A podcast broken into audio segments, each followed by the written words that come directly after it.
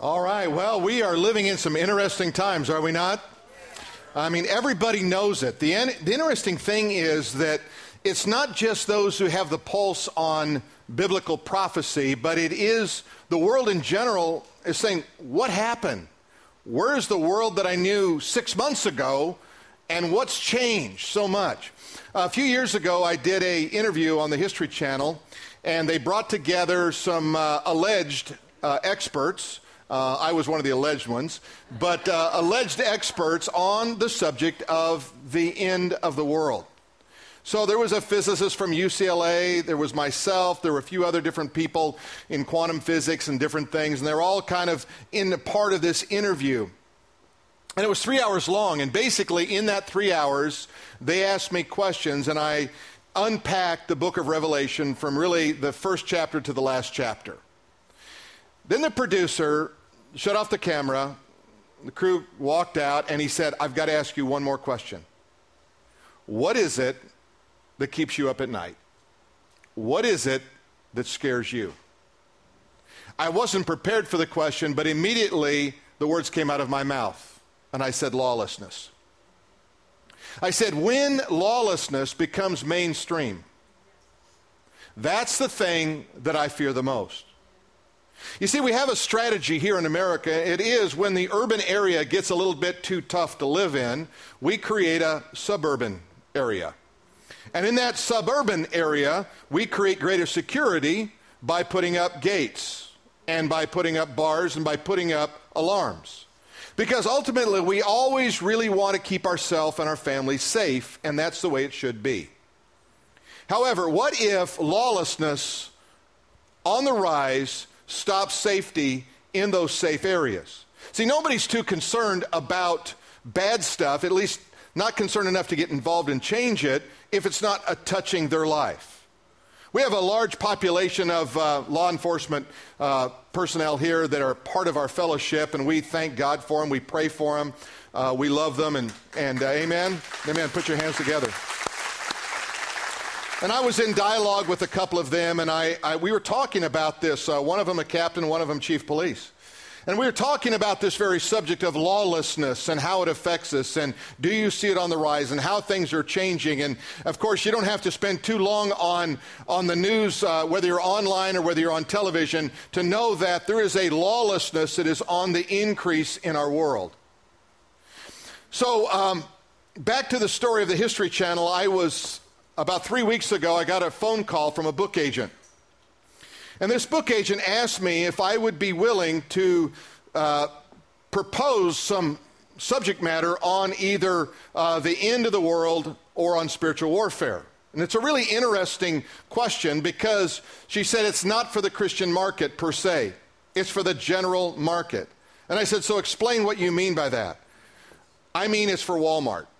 That's what I'm trying to tell you. They are the largest distributor of books in the world. A lot of people don't know that. The number one genre that they sell books for, they sell 100,000 units, just like off the shelf like this, is spiritual warfare.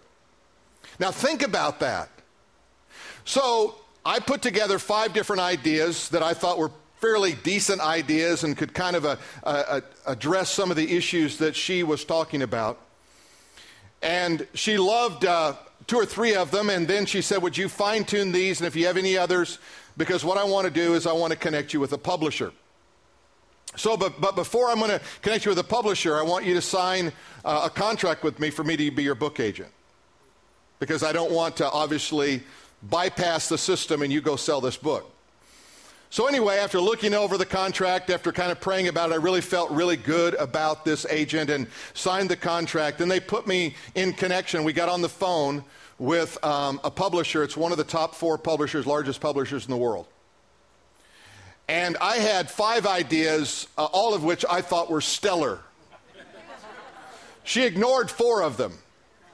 Didn't even talk about a couple of them. Didn't even want me to well, you know, that's a pretty cool idea. Nope, I don't want to hear about that at all.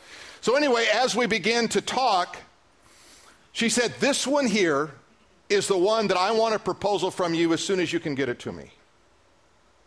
I want the book out as soon as we can get it out. And the title of the book was The Mystery of Lawlessness. So I ask you to pray that God labels this book to be written, this book to be published, and this book to make a difference in the world. Amen. Would you join me in that kind of a prayer?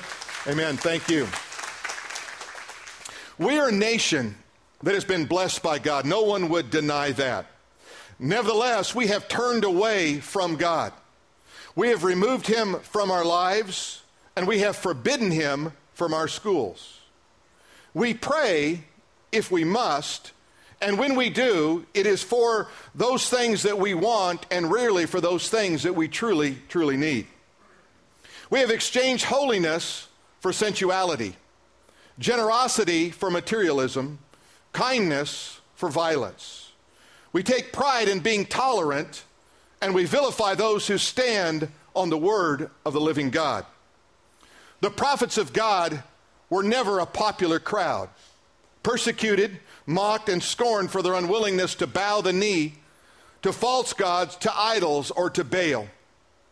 Leonard Ravenhill, that prophet from England many years ago, wrote these words The prophet in his day is fully accepted by God and rejected by men. The prophet comes to set up that which is upset. His work is to call in line those who are out of line. He is friendless while he is living, but famous when he is dead. In a day of faceless politicians and voiceless preachers, there is not a more urgent national need than we have than for a cry of a prophet of God to come on the scene. Bill Johnson wrote in his book, We live in an unprecedented hour where people are hungering for and stepping into their destiny in great numbers, fulfilling the purpose of God for mankind on the earth. That purpose is to glorify God and to extend his kingdom. God has given to you and given to me a partnership in the kingdom of God, whereby His Spirit and His Word guides us and fills us and empowers us. But we are to take it and do something with it. Not to step back in idleness, not to be content because our world is not disrupted, but rather to be a strong voice, a mighty beacon of light, if you will, in a world that so needs, so desperately needs. The only hope for the world is the church of Jesus Christ. There is not hope to be found anywhere else. There is no guidance that can be found in any book apart from the Word of God that ultimately will lead man to his eternal destiny, fulfillment, and power to walk in the Spirit of God and give him a peace that passes understanding, even in the midst of the worst turmoil this world can bring against us. Amen? The prophet Haggai wrote in the second chapter these words. He wrote, According to the word that I covenanted with you, when you came out of Egypt. He said to Israel, I had a covenant with you, I made an agreement with you. We had something going there, and I'm going to keep my end of the covenant. He says, So my spirit remains among you. And then he speaks these words Do not fear. I want you to keep that in mind as you go through life today and the rest of your life. Do not fear. The God who is with you today will be with you tomorrow. The God who loves you will love you tomorrow just as he loves you today. God has not given us a spirit of fear that we might fall back into, but one of love, of power, and of a sound mind. God has called us to be strong people. Do not pray for easy lives, Phillips Brooks said, but pray to be strong men, strong women in the midst of a turbulent day. The book of Haggai goes on to say this in verse 6 For thus says the Lord of hosts, once more, in just a little while, I will shake heaven and earth. God says, I'm going to do some shaking. I'm going to shake not just the earth, I'm going to shake heaven.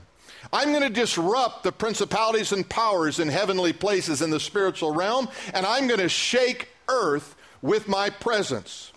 He goes on to say, And I will shake all the nations. There will not be a nation that will be untouched when I get ready to shake, when I get to change and move and respond to the way the world responds to me. Get ready.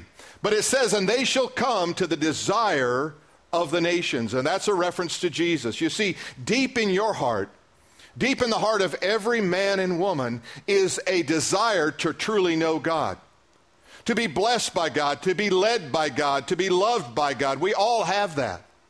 All religion gets in the way. Circumstances and pride get in the way, but that is the desire of all the heart. God says, When I shake the nations, I will indeed bring them to the desire of the nations. Do you remember what life was like just a few days after 9 11? Do you remember churches were filled? It lasted maybe three to five weeks, and then people decided that, well, we can live with the tragedy. We can live with the problem. After all, my world is safe. Why would I worry about it a bit? You know, Tammy and I were, were leaving LaGuardia uh, Airport in New York on that very day, 9 11. We flew out at 8:59, and as we as we left the airport, it makes that typical route that flies you by the twin towers, and so you can always look out if you're seated on the left side of the plane. You could always look out and see the twin towers. When we looked out, we noticed they were on flame. They were in fire. They, the first plane had hit. We didn't know it was a plane, and someone commented, "Look, the World Trade Center is on fire." As we flew a little bit further, the pilot announced that we could not uh, use the front uh, lavatory, that we'd have to use the rear lavatory. That one was out of service. And as we flew a little bit longer, the pilot announced that they would be downing that plane in Detroit. They didn't say why. We didn't know why. But as we got, uh, as our altitude began to drop, we began to come into Detroit. People began to turn on their cell phones, as we commonly do, right? Even though they say do not do that. But they turned on their cell phones, and all of a sudden you could hear cries all over the airplane of people who were shouting and screaming and crying that the World Trade Center had been hit. Because so many of their family and friends worked in downtown Manhattan or worked in the Trade Center itself. As we landed there in Detroit, it was like a ghost town. There was no one there. There was no one to greet us. There was no one at baggage. There were no taxis. There were no buses. There was nothing. It was like a scene out of Twilight Zone. It felt like the end of the world. I looked around trying to figure out how I could get to a rental car agency, and finally I, I, I convinced this man that was driving a bus if I would give him $20, he would drop me off. Uh, thank God for a $20 bill.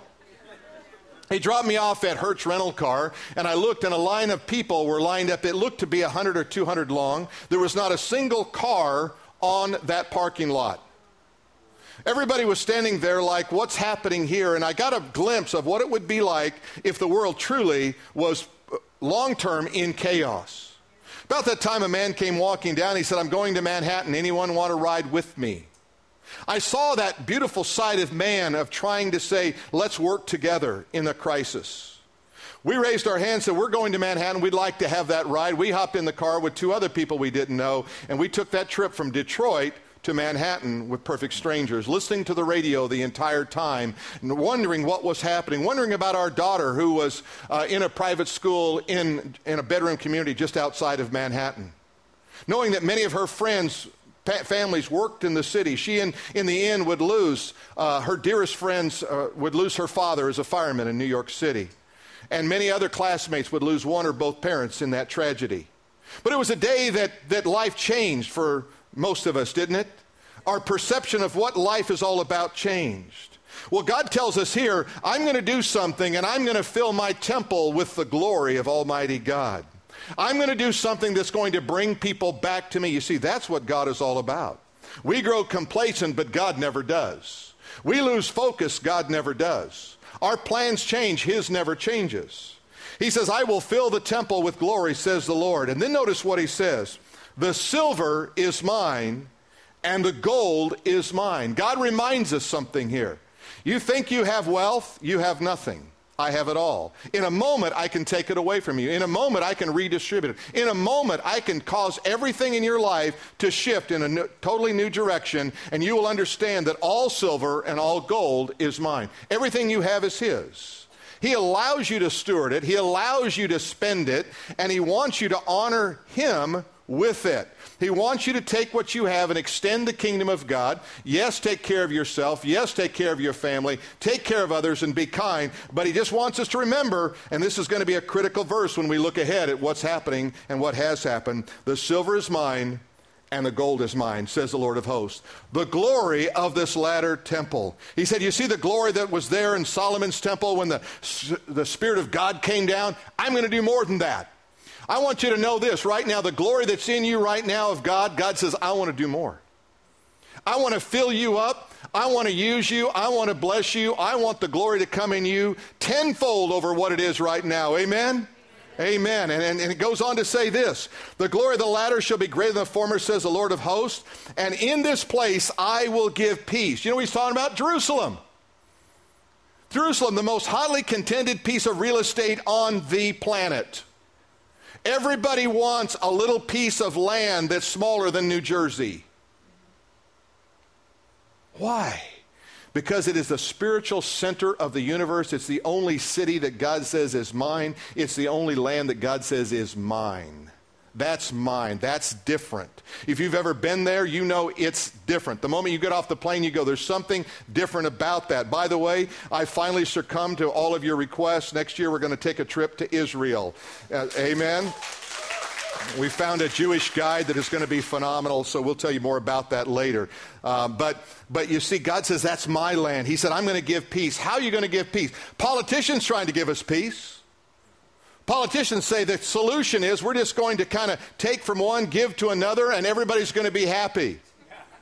Hey, let me tell you something. There is not a man, woman on planet Earth that can bring peace to the Middle East, but there is one in heaven, and his name is Jesus. He is the Prince of Peace. He will return in all of his glory. One day he will bring peace to the Middle East, and every knee will bow and every tongue will confess that Jesus Christ is Lord to the glory of God the Father. Amen? Amen. Give him glory. And it, so I want you to know here's what's happening. I want you to have a concerned hope when you leave here today. That's my that's the emotion I want you to have. I don't want you to walk out of here depressed and thinking, "Oh man, the world is coming to an end." I don't want you to walk out of here and just kind of have this fluttery Southern California. I'm not worried about it cuz I live near the beach. I want you to have a concerned hope that activates the spirit in you, the gifts in you and turns you into a mighty warrior for the kingdom of God. Here's the first thought I want you to have. We are on the doorstep, I believe, of a great awakening. Now, if you watch the presidential debates, you probably watch with me with a great deal of interest. There's never been one quite like it, probably because there's never been a Donald Trump on the platform. But what made it different for me was the number of times the politicians made a reference to Jesus Christ, to being born again, to salvation, or to the blood of Christ.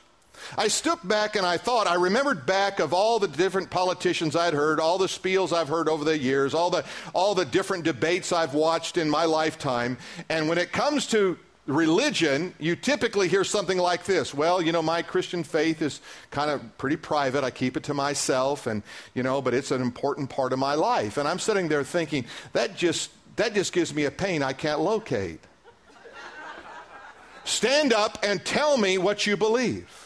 Stand up and tell me and let me make a decision. If you believe in Jesus Christ, tell me you believe in Jesus Christ, but don't tell me, you know, you try to just keep a good Christian faith. No, I want to know, do you love Jesus?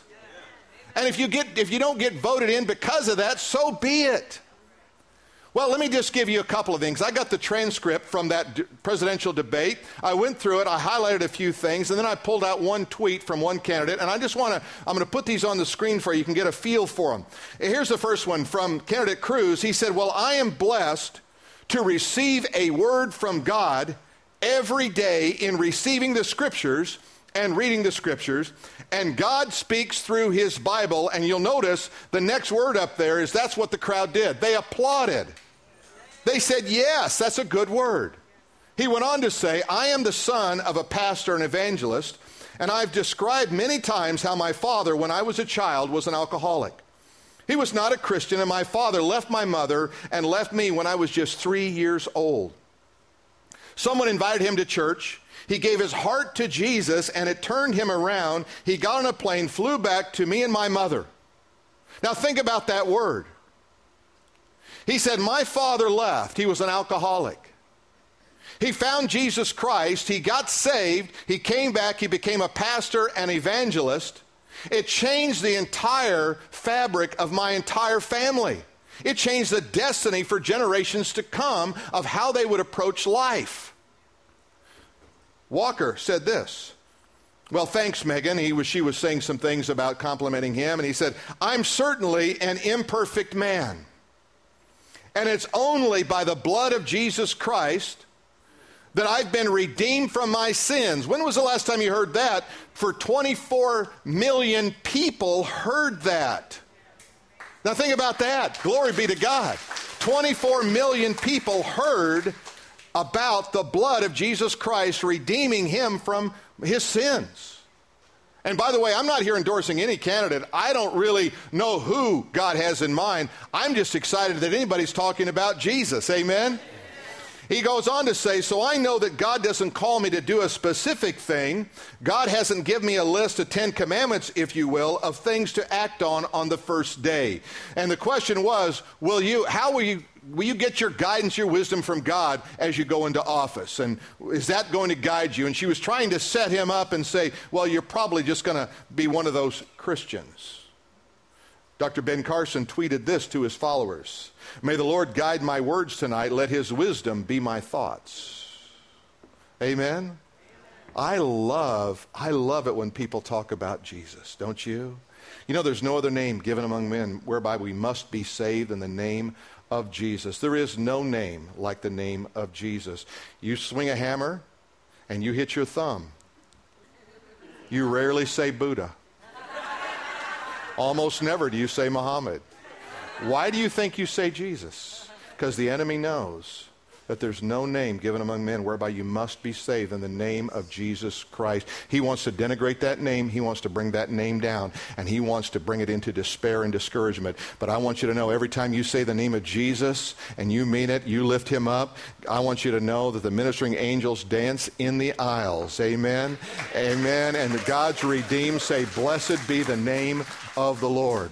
Well, God has a way of getting our attention. Have you noticed that? Have you noticed that when you're going on your own route and you're doing your own thing, that God can get your attention and He gets your attention in ways that you don't particularly like? I mean, that God is a specialist in that, right? And the reason is, is because He's been trying to get our attention in those ways that are kind of behind the scenes, you know, like, you know, I'm trying to nudge you, nudge you, nudge you. Oh, I have to push you. Okay, I'm going to do that.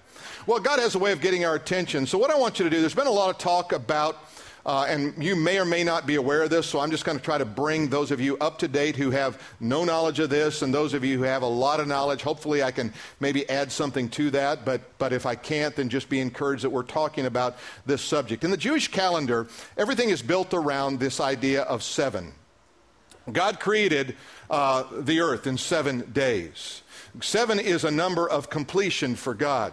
God wants us to take that seventh day and turn it and make it different, to remember Him, to, to understand what it means to enter into the rest of God. He not only did that, but he said, I'm going to take the years and a period of seven years. At the end of that, there's going to be uh, a Shemitah. There's going to be a time where it's a completion of, of cycle. It's going to be a release. So in God's plan, the idea was every seven years, if you were a farmer, you would let the land rest. It would go into a Sabbath. And what that meant was you wouldn't plant crops on it, and it allowed it one year to regenerate itself, and then you'd come back and you'd do it again in another area. So you'd always keep cycling that out.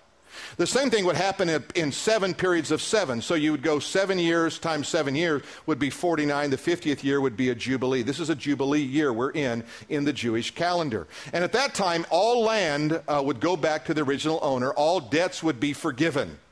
So, for example, if you had accumulated a large debt on the year of Jubilee, it would be released. It was God's way of bringing order back into society. So someone was not good in handling their money and, and they got a little out of debt, or maybe they had an unfortunate thing happen in their family, they got a little bit too much debt. God said everything is wiped out. Everybody in the Jewish community would understand that that was the way it was supposed to work.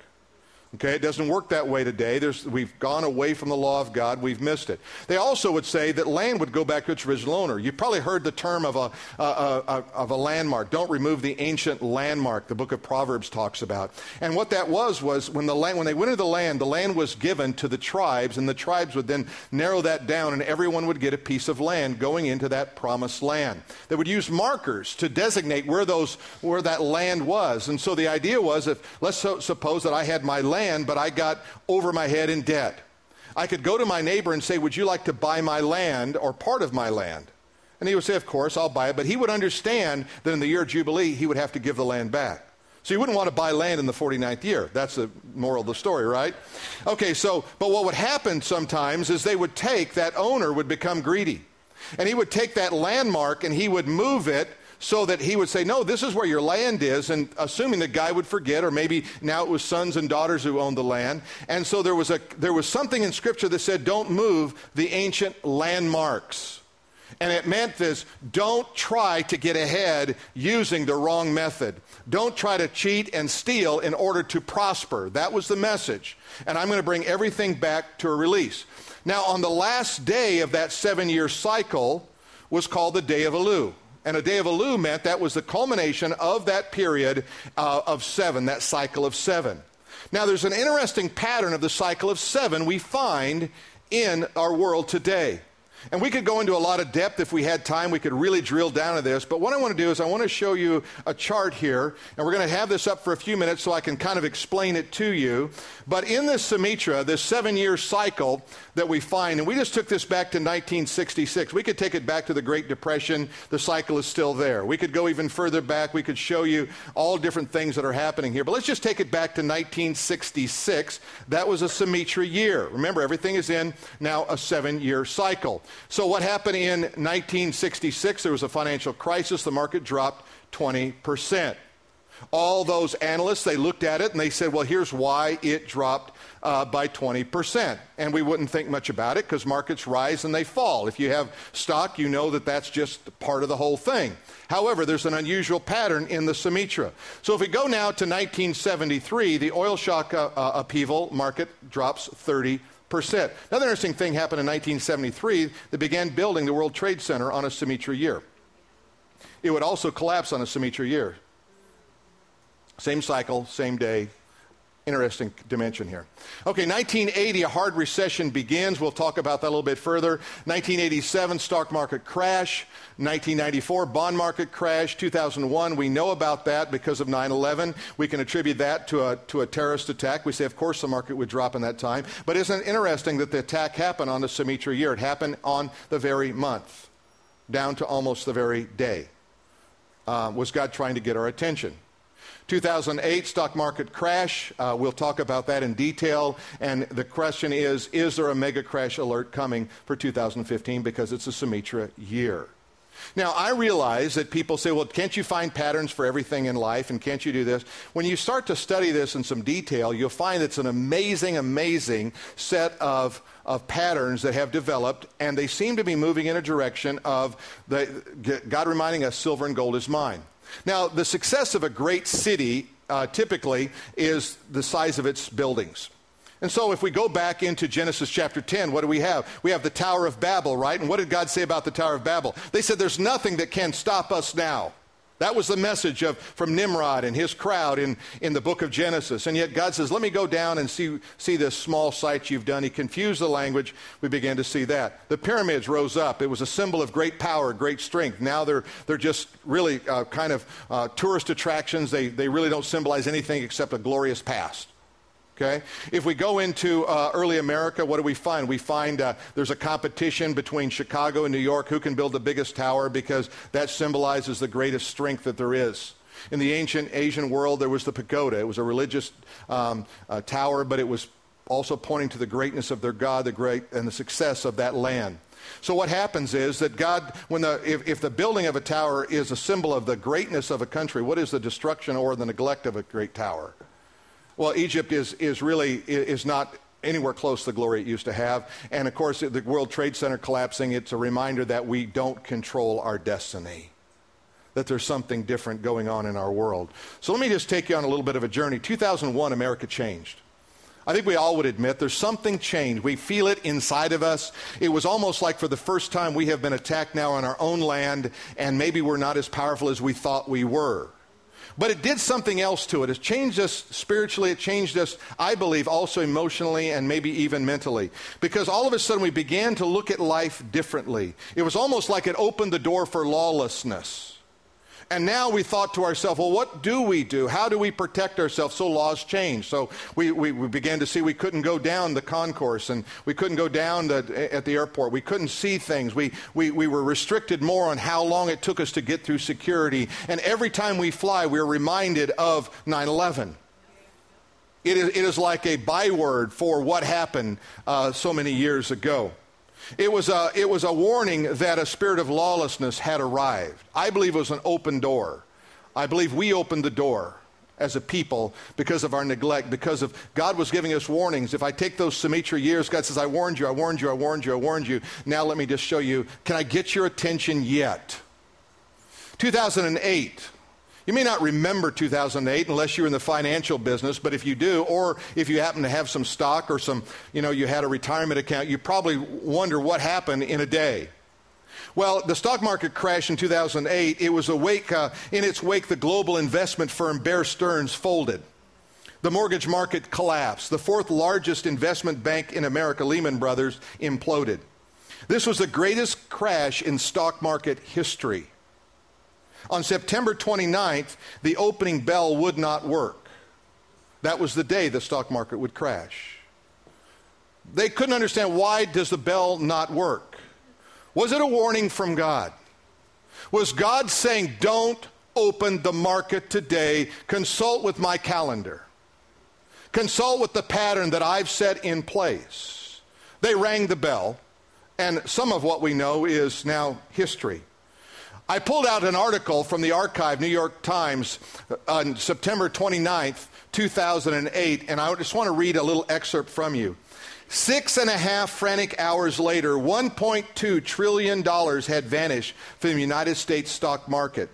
What had started 24 hours earlier with a modest sell off in stock markets in Asia had turned into Wall Street's blackest day since 1987. What was 87? It was a Shemitah year. Here's the pattern. New York Times says this is the worst one we've seen since what? 1987. Well, I pulled up uh, ABC News uh, August 24th, just a few weeks ago, 2015. This is what they write. The Dow Jones Industrial Average fell more than 1,000 points in the early trading but recovered some of its losses during the late morning. By 3 p.m., the blue chip index was down about 600 points, or 3.6%. The Dow's largest point decline took place on September 29, 2008. So now in the 2015 article, they're quoting to the 2008 article. In the 2008 article, they're quoting the 1987 article, all Shemitah years. Then it went on to say this when it lost 777 points. Remember the number seven? Its largest percentage decline was on, and here it is, listen to this, October 19th, 1987, when it lost 22.6%. So here's the article from 2015 citing 2008, 2000, uh, and uh, 1987 as Shemitah years and showing us, without even putting the dots together, because they don't know how to put the dots together, God was showing us something about the pattern he has. Let's go to 2015.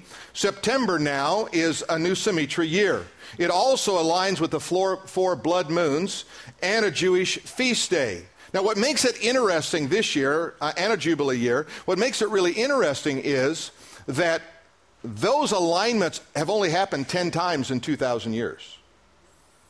We are living in a very, very unique moment. Now, what does it all mean? Uh, we're going to try to make some sense out of it here before we leave, but, but ultimately, we're going to know a lot more in October. Amen? We're going to know a lot more. But what we want to try to do is we want to try to say there's a pattern put in in society by God for a reason. Does that really surprise us? If God, who can take exactly the right amount of oxygen, put it into the air so we can breathe, if a God who can hang stars and put planets in orbit in exactly the right way, does it really surprise us that God would order his universe by cycles of seven? If God could give us His Word, preserve His Word, and allow us to understand Him, uh, does it really surprise us that God would put order into His calendar system? You know, the Bible says in the book of Genesis, chapter 1, that, uh, that God made the sun and the, star, the moon and the stars also. And then he said this they're for signs and for seasons, for days and for years. Notice that word signs. In the Hebrew, that word sign there doesn't mean like a roadmap, it means like an alert. Have I got your attention? God said, when you see changes happening, I put them there for a reason.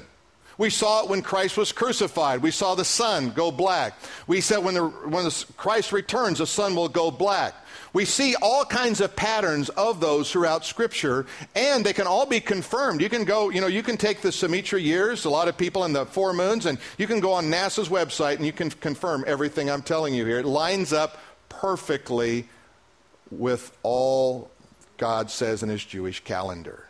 Now, Shemitah is based on seven year cycles. That's the key you want to understand. It operates on a global and an epic scale. It doesn't just affect us, it's going to affect everyone worldwide. It involves political, cultural, and economic realms. So it touches different dimensions. We just notice it most when it touches our finances. Because you see, God knows that the way that we approach our money has a lot to do with the way we approach God. You see, money is something I trust in because I, I can, you know, I can buy my way out of a problem. I can get a house, I can get food, and so I gotta, I gotta have enough of that to succeed, right? God says, I'm to take away from you, I'm to shift some things out of your life if I need to, or I'm to pour some more into your life so you understand when you cooperate with me the blessings of God. We have for the, for the last uh, probably six or seven weeks, we've talked about the blessed life and, and how, to, how to get in, in touch with God's economy. And I've heard numerous reports already of people who've said, you know, I began to tithe, I began to give, and I've already began to see God bless. It's just amazing to me what God is doing. And I think what we have to understand is if God created the law, He did it for a reason. That is the law of God. He created it for a reason. He wanted us to be blessed. He wanted us to prosper. He wanted us to, to, to, to be joyful in all different areas of life. It also, the other thing we understand about the Shemitah is uh, it, it alters the way we understand God. You see, once we begin to see a pattern, we begin to see how God works in our life, we go, wow, I have a new appreciation of God. I have a new understanding of God. If I just cooperate with God, God is going to get me through this. I don't have to fear. I don't have to worry. I don't have to feel in threat.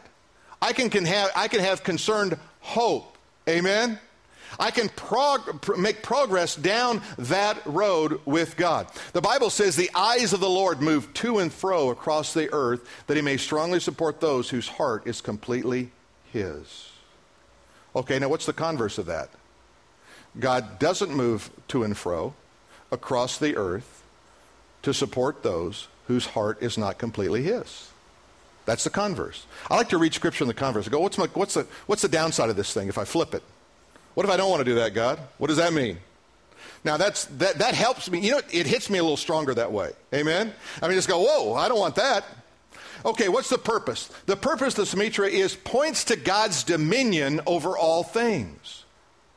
God is over all things. I remember praying with a guy who had a very, very rare um, um, disease, and uh, they said it was incurable. Uh, it wouldn't kill him, but the side effects down the road would eventually do that. He was an extremely wealthy guy. He could buy himself out of anything, anything, anything, anything, right? But I remember praying with him. And before I prayed, I asked this question What would you pay to be well? To be healthy? What would you pay of your great wealth? He said, I would give it all. And I said, You may have to. Because it may be the very thing that keeps you from seeing what God wants to do in your life. Now, you know, not all sickness is of God. Some sickness is part of our environment. Some sickness is just part of life in general. Amen? It's just part of what, what goes on in our world. God heals some. We've seen mighty healings in our place. We've seen those who, who were not healed. Those are the ones that break my heart. What's the goal? The goal of the Shemitah is to bring about repentance.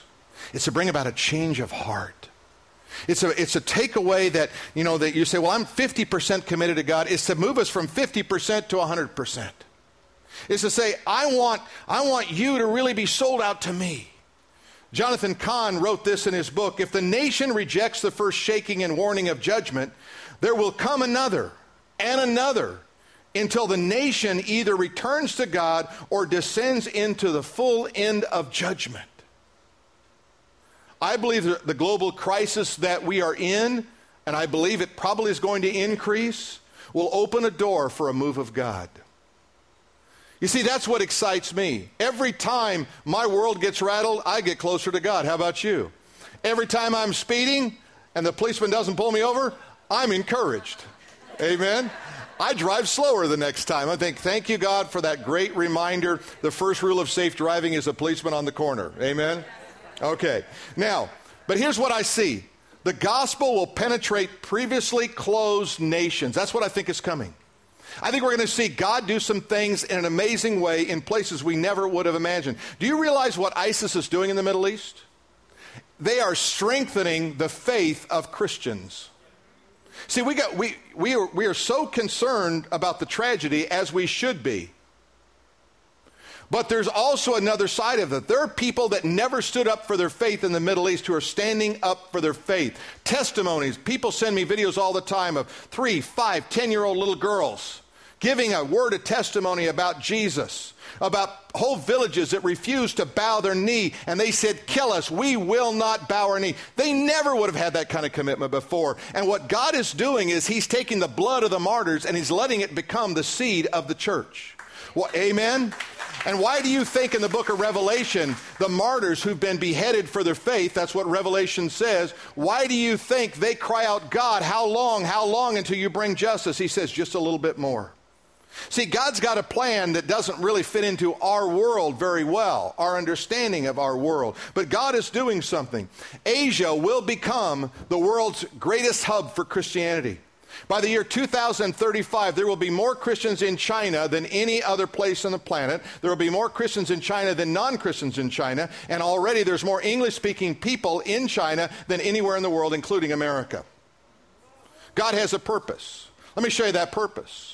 I was with some Chinese friends of ours up in Vancouver not too long ago, and they were talking about the underground uh, church movement, and uh, they were specifically talking about the Jerusalem Initiative, and I'd never heard of it in my life. They said a number of years ago, a prophet said that, that, that it was, uh, they believed it was the, the call of Chinese to go into Jerusalem, prepare the Jews before the second coming of Christ. I've never heard anything like that in my life.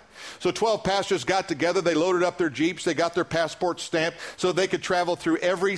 Now they're going to drive to Jerusalem from China. Okay? That's, that's the old Silk Road. You got to go through every country that ends with the word Stan. Okay, that's really the route. Okay? They're going to they're going to go down there. They loaded up these little Jeeps full of dried noodles. They got to the border. They, the passport was good, but they didn't have a vehicle pass. They sat at the border for three weeks and ate all their dry noodles. Now they got no noodles. What do we do? They looked at each other. We believe God wants us to go. They took off across there with no food. The journey, that journey that they took all along the way, when you hear the story, they were blessed with people giving them food. They were blessed with people giving them gas. They led people to faith in Christ. It was an amazing, amazing move of God. They made it all the way to Jerusalem. They reported back to Chinese, it can be done. You say, why China? Because China is the only country on planet Earth, major power, that has not persecuted the Jews. Interesting, isn't it how God works?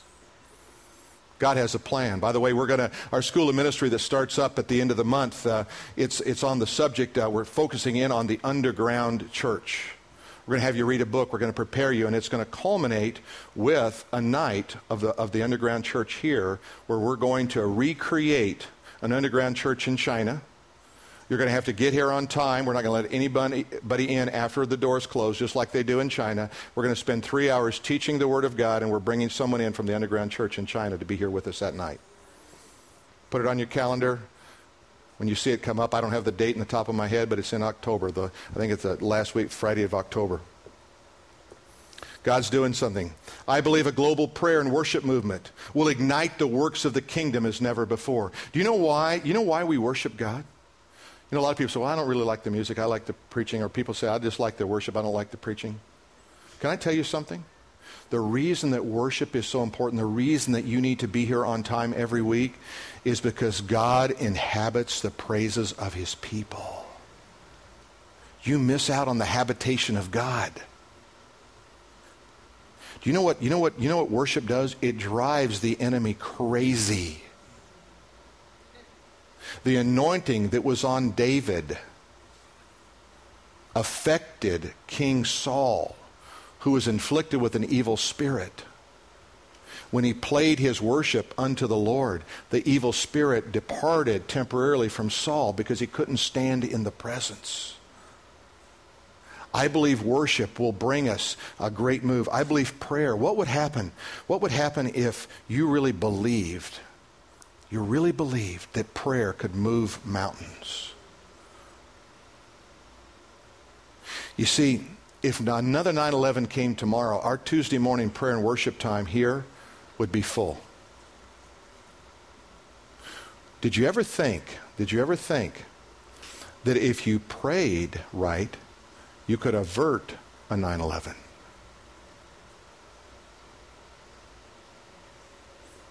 That's an interesting thought, isn't it?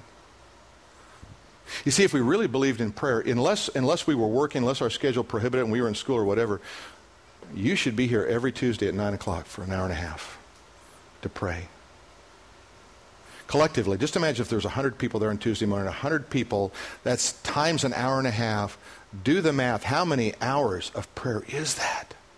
That's going up before the throne, that's affecting our world, that's changing our world. Amen? I believe a global crisis will open the doors for the presentation of the gospel. I'm so glad to have our brother uh, Alex Hanna and, and Sami here. Raise your hand, guys. They, uh, he, uh, I, have announced him before. He just got back from a conference in New Jersey on reaching Muslims with the, with the gospel of Jesus Christ. He uh, formerly uh, served as a, as a medical doctor, started leading so many people to Christ, get, seeing them healed through laying on of hands, that he decided it was time to go in the ministry. Now he preaches to between 20 and 30 million Muslims every week in the Middle East and Europe. Amen. And right here. God bless you, brother. Not too long ago, we had a young man, it happens all the time. Young man needed to work off some time from school. I don't know really what happened, but we've all been there or had a son or daughter who has, right? Had to work off a little bit of time, came in here. We assigned him to our youth pastor. He was a student at, at a high school. Um, and so uh, he happened to be Muslim. So one half of his work time here was to sit in the service. How's that? That's what you call Jehovah sneaky. All right? Kid was loving it, having a great time. Went away to youth camp. Went at youth camp with us just a few weeks ago. Gave his heart to Jesus Christ and was baptized. I'm on the phone, and all I could think of, I, my one question was, "That's great. What do his parents think?" He said, "They're thrilled with it. They're thrilled with it, right? They're working through that. God's doing something. You see, when God does something, there's no stopping it. Amen." New priorities are already being formed in the hearts of those who truly love God. Your heart should be reshaped right now. Your heart is shapeable, it's malleable. It can change its shape and it can love God. Your commitment can go up greatly. God is calling people, I believe, to a Holy Spirit empowered commitment to stand against the storm of evil that is rising up in our land. We may be a small army like that of Gideon, men and women who are not afraid of man or of devil, strong in the spirit and in the word. Would you be one of those ones that would rise up with me? Would you be one of those end time warriors for the King of Kings and the Lord of Lords? Would you give him the glory? I mean, put your hands together if you just believe that that's where we need to be. Adrienne Gaines said this The problem in America is that everything has become a formula, and the goal is to cater to the needs of the people. Well, I don't like that. I don't like this. Seriously. You sound like a five year old in the cereal aisle. What has happened to maturity? What has happened to adulthood? We've extended adolescence so long that it's now reaching 50 and 60 and 70 year olds. They're still adolescents. They're buying, they're buying Clearasil for their spiritual journey. They've missed out on what God really wants to do in their life. Stand up straight, have a, have a spine, have a, have a resolve to be a man or a woman of God. She goes on to say in China, 50 people are sitting cross legged on a damp cement floor sharing a single Bible. It boils down to a lack of spiritual hunger. When things are desperate, you turn to God. Awakenings in our land Awakenings are usually preceded by a time of spiritual depression, apathy, and gross sin, in which the majority of nominal Christians are hardly different from members of the secular society. An individual or a small group of people become conscious of their sin, backslidden condition, and vow to forsake all that is displeasing to God. As some Christians begin to yearn for a manifestation of God's power, a leader or leaders will arise with prophetic insights into the causes and the remedies of the problems, and a new awareness of the holy and the pure character of the Lord is present. As the prophet Hosea said in chapter 6 and verse 1 Come now, let us return unto the Lord, for he has torn and he will heal us. He has stricken, but he will bind us up. Let me give you some life applications. Here's the first one Return to the Lord that you might be healed. There is a brokenness in all of us. There is something that's out of sync in all of us when it comes to our commitment to Jesus. Even if you're 90% committed, God says, What about the other 10? God requires everything. He's not looking for a little, He's looking for everything. He didn't come to be Lord of some, He became, came to be Lord of all of your life. So don't wait. Today is a day to come back to God. Today is a day to say, I want to commit to God. I want to be one of those. I don't know what the days ahead are holding, but I know if, if the past six months and two years are any indication that there's going to be greater challenges for those who name the name of Jesus than ever before. I believe that much at least is true, and I think most of you would agree with that. I want to know what are you going to do about it? I'm going to ask you to stand with me right now and bow your heads. And I'm going to ask you right now as I pray, I want you to ask God, God, would you show me one thing right now that I need to remember from this day that's going to ignite in me a commitment to you, Jesus, that's going to empower me, Jesus, to really be what you want me to be? What is it God is saying to you right now? And then I want to ask you to do something today. I'm going to ask you to step out of your comfort zone a little bit. I'm going to ask you to make a commitment today. I'm going to ask you, those of you who put your hands together and said, I believe that God, yes, that's what God is doing. He's, he's bringing people together to stand against the storm of evil that's rising in our land. I'm going to ask you, would you be willing in just a moment to step out from where you're standing or sitting, come here to the front and say, I just want I want to come here as, a, as just a commitment of my life to say, I am going to follow the Lord. I'm going to take it up a notch. I'm going to be a person of commitment. I want to be one of those end time warriors that just stands for Jesus, stands for Jesus. So, right now, I'm going to ask you, and then we're going to pray for you, and then we're going to be done. But I, I'm going to ask you would you step out from where you are right now? Just scores you. You just come right now and just say, I want to do that. I want you to pray for me, Pastor. I want to be committed to this cause of Christ. Just come. Just come quickly. Come quickly. We're going to stand here. I'm going to pray over you. We're going to send you out. You're going to be a powerful force for the kingdom of God. Um, there's something powerful about making a commitment. You asked, do you have to do this in order to to make a commitment to Christ? No, you don't. But there's something about it that seals it. There's something about being together and standing next to brother and sister in the Lord and saying, I want to be identified with that. It's crowded up here. Don't, don't worry about it. Just, just keep filling in the slots.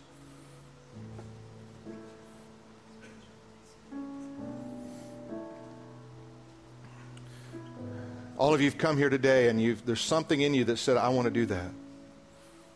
God sees that, God honors that. And God's honoring you. Don't think He's not. For those of you who didn't feel led to come up here, that's fine. Don't worry about that. But, but for those of you who made that a little extra effort this morning, I want to pray for you right now. And I want to pray that you are empowered and you're anointed for a task. Holy Spirit of God, right now, we welcome you here.